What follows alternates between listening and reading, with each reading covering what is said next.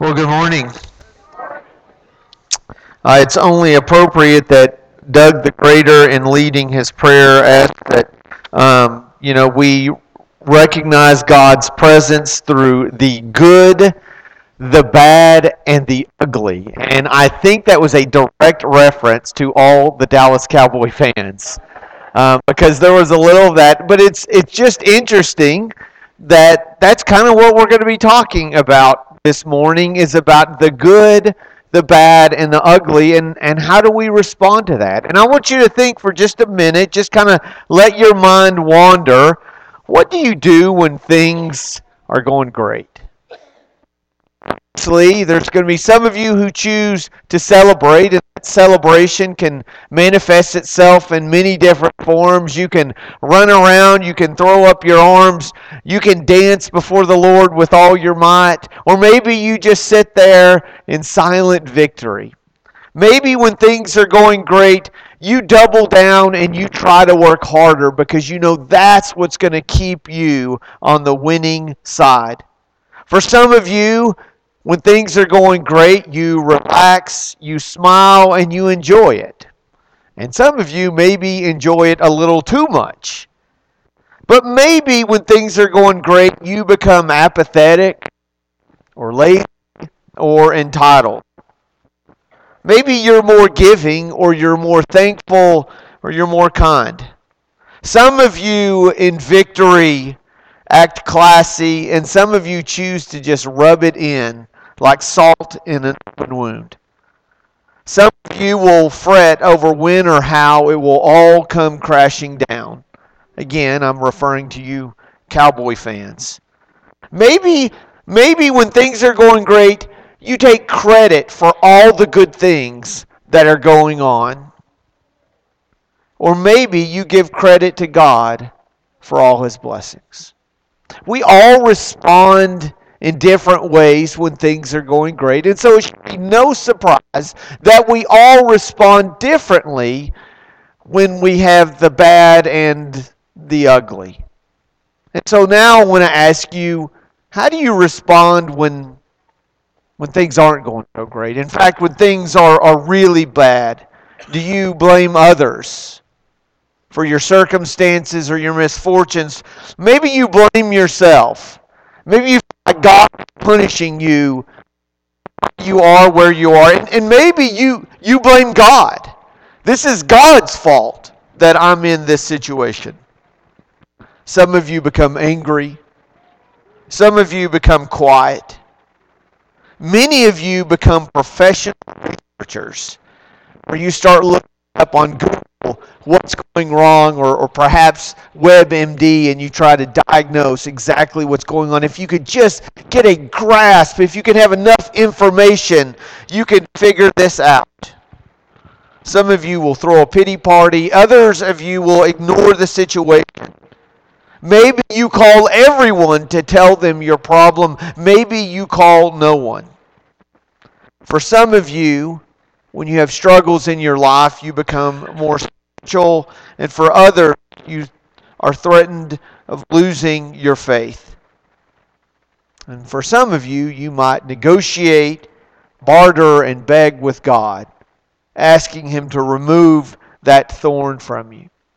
Well, this is what we're going to get a lot of as we enter into Matthew chapter 8. There's going to be three consecutive miracles that all have to do with the response of the individual, the response of Jesus, and then the response response of Jesus. And so we're going to spend some time in there. So if you will, go ahead and grab your Bibles and turn to Matthew chapter 8. As I mentioned, there's three different miracles that are going to take place. We're just going to focus on the first one that happens. It's going to be in Matthew chapter 8, verse 23 one that we're all very familiar with. But before we do that, it's important to what?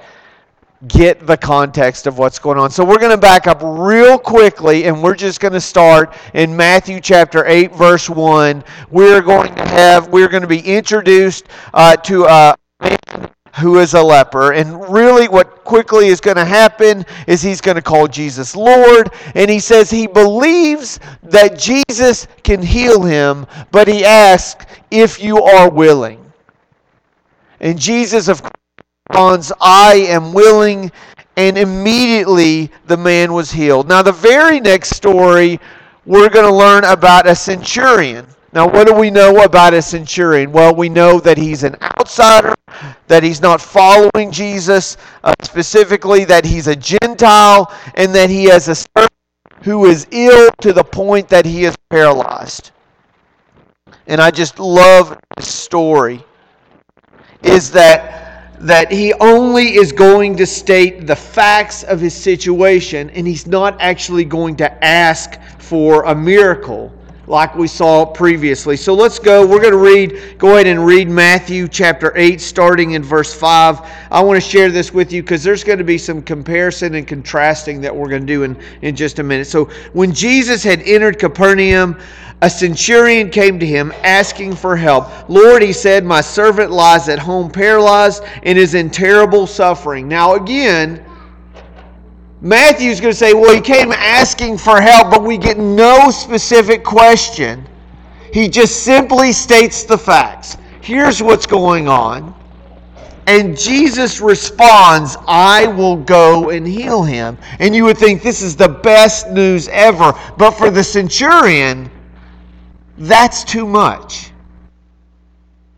It's too much to believe that Jesus should have to go to his house. Instead, listen to what he says. The centurion replied, Lord, I do not deserve to have you come under my roof, but just say the word, and my servant will be healed. For I myself am a man under authority with soldiers under me. I tell this one, go, and he goes, and to that one, come, and he comes. I say to my servant, do this, and he does. And when Jesus heard this, he was astonished and said to those following him, I tell you the truth, I have found not one in Israel with such great faith. I want to stop for just a second. I love the word that Matthew is going to use. He's going to use the word astonished, that Jesus was astonished at this man's faith. Now, what is really interesting about this word, this is the same Greek word that's used when people respond to Jesus. When Jesus teaches with authority, they are astonished. Another translation is they marvel at that. When they see the miracles of Jesus, they are astonished at his power. That same word that's used to describe the response that people have when they see Jesus, when they hear his teaching, when they see his power. This is the same word that Jesus has when he thinks of the faith of this centurion. He is marveled.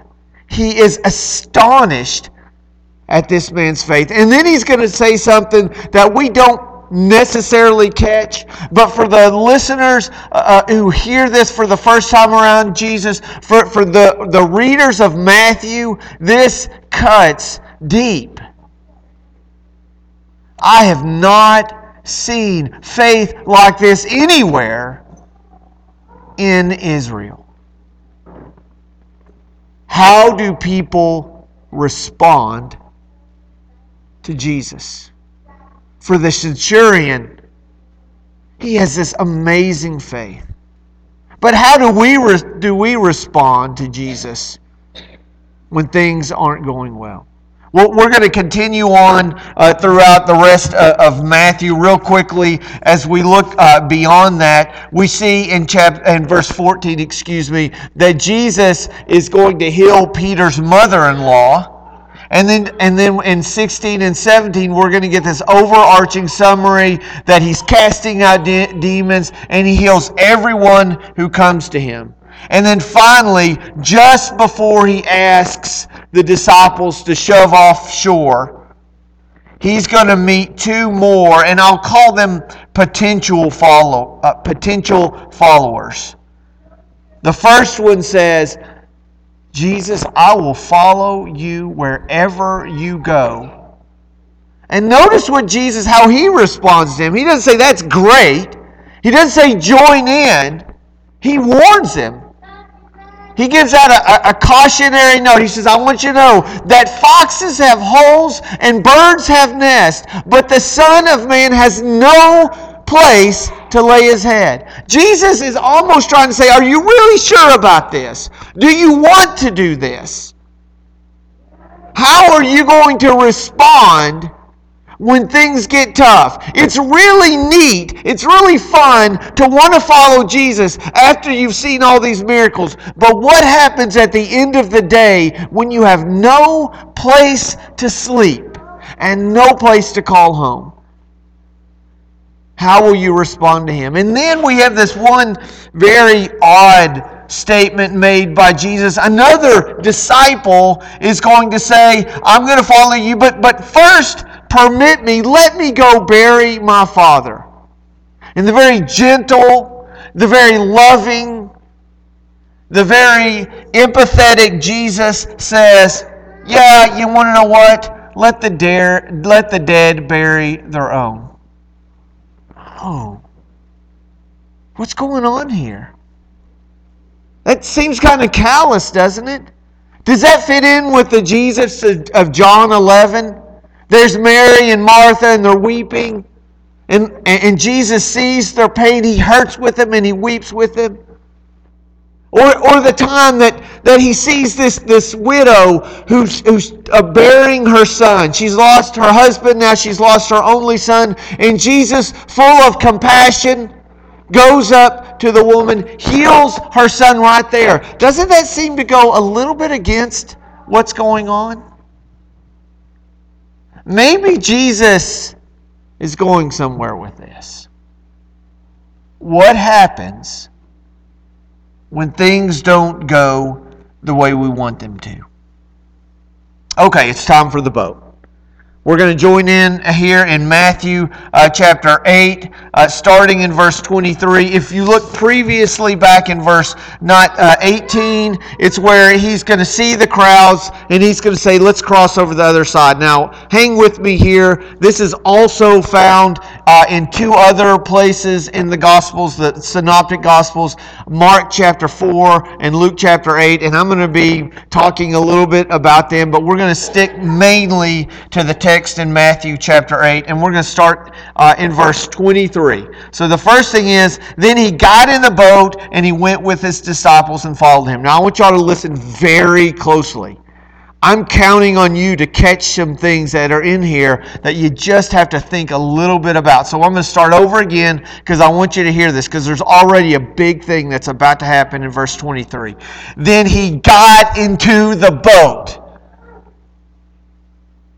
he got into the boat with them.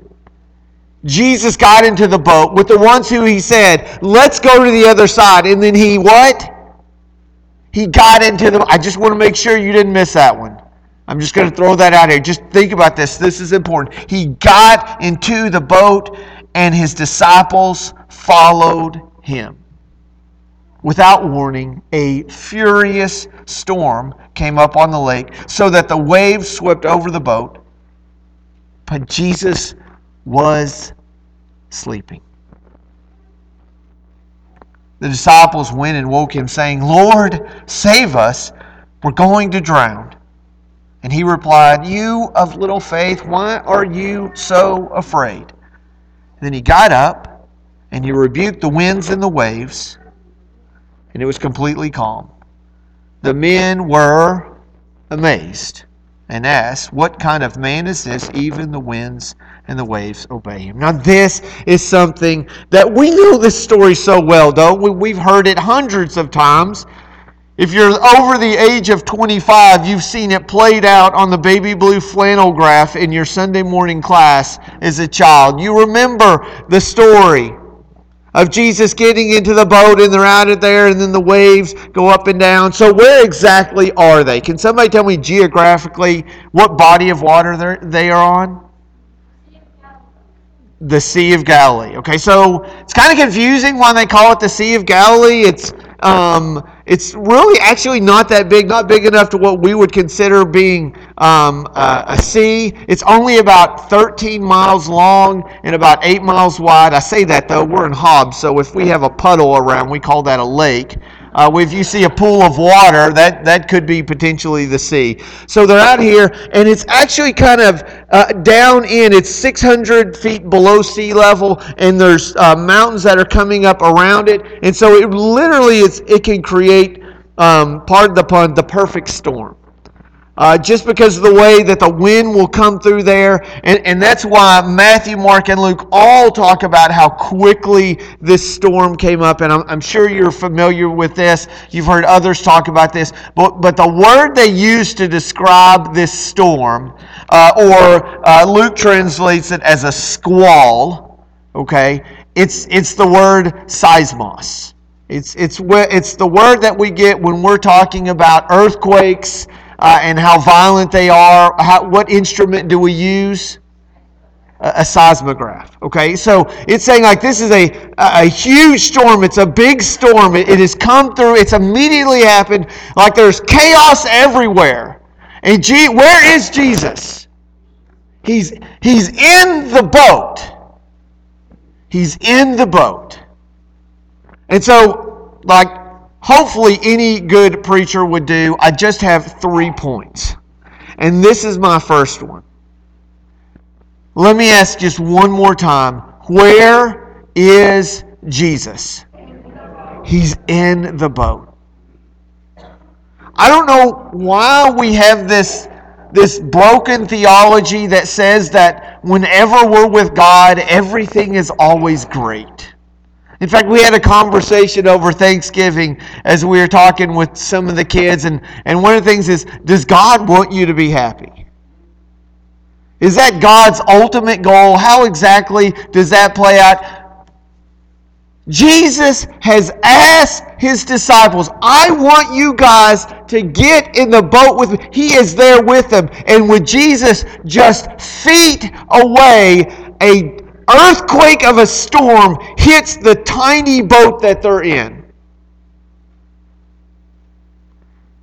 The presence of God and the love of God does not protect you from harm and disaster, from tragedy, and from loss. And I think sometimes we think we're in a boat and it's rocking back and forth and things are going wrong. And our first thought is, God's not here. God can't be here. Because if God were here, bad things couldn't happen. And I think Matthew 8 reminds us that God allows us to go through difficult times. But where is Jesus? He's in the boat. So let's continue on. Without warning, a furious storm, a squall, uh, a, seisma, a seismos of a storm hits it, and the, the waves are coming up over the boat, uh, and then they're going to, to wake him up. And I do think it's important the words that they use. I love uh, how uh, Matthew says it. It says Lord. Okay, it's, it's going to be translated in Luke as Master. So they're acknowledging the power of Jesus. And then they say, What? Lord, what? Save us. Okay? What is the profession of many of the people on that boat? What have they done for a large part of their life? Where have they lived? They've been fishermen. Doesn't this seem odd? They wake up the guy who's a carpenter, Jesus. Grab your hammer, get some nails, let's fix this thing. I mean, it just, I, am so, every time I think about this, I go back to the old, I know this is terrible, and I shouldn't even be talking about this, but I, it just, my little brain just goes, I always think of the A team, and I can't figure it out. Do anybody remember the A team with Hannibal and Face and Murdock and, and B.A. Baracus, I believe it was? I pity the fool. I don't know how that happens. They get locked into a shed and somehow they find a welder. Every time they find a welder, and they will make a tank and they'll come out and they're like they turn to Jesus. Like it's the A team, and it's like, build a boat to fix this. He's not a fisherman. He hasn't spent near the time out on the sea that they have. And yet they realize that he has something that they don't have. They call him Lord, they call him Master, and they say, Do something, save us. And I love what Mark says. And it's painful to hear, but they say, Teacher, don't you care? And I think this is another misconception that we have. That we may believe that God has the power, but maybe we question whether He has the desire. Don't, don't you care?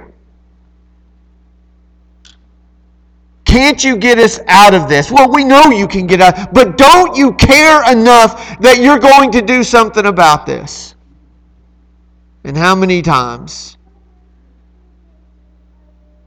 after the phone call, after the doctor visit, after being served the papers, that we turn to God and say, God, don't you care? And Jesus is going to respond. But before he does, he's going to ask a question. And Matthew is going to phrase it, Oh, you of little faith, why are you so afraid? But I love what Luke says in verse 25. He says, Where is your faith? And that's a question that really cuts down to the very bottom of it. Where is your faith?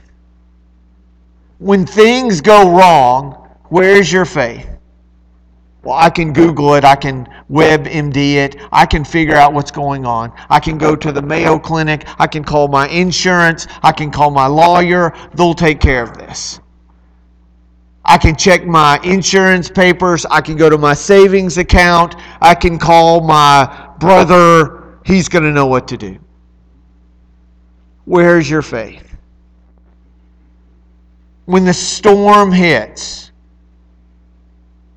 what are you going to do? Who, who are you going to call? Where are you going to place your faith? Now, here's what I think is so important. First, we realize that even in the storms of life, is that Jesus is there with us. He doesn't automatically take away all the storms, but He's in the boat.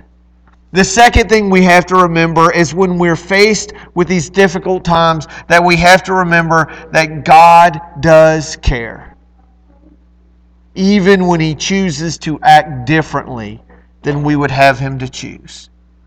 But the last part is this they wake up Jesus. And do you notice that he's a little perturbed? But I want you to ask yourself the question why? I think it comes down to something as simple as this Jesus isn't upset that they bothered him, he is bothered that the storm upset them. Notice, Jesus doesn't say, Why did you wake me up?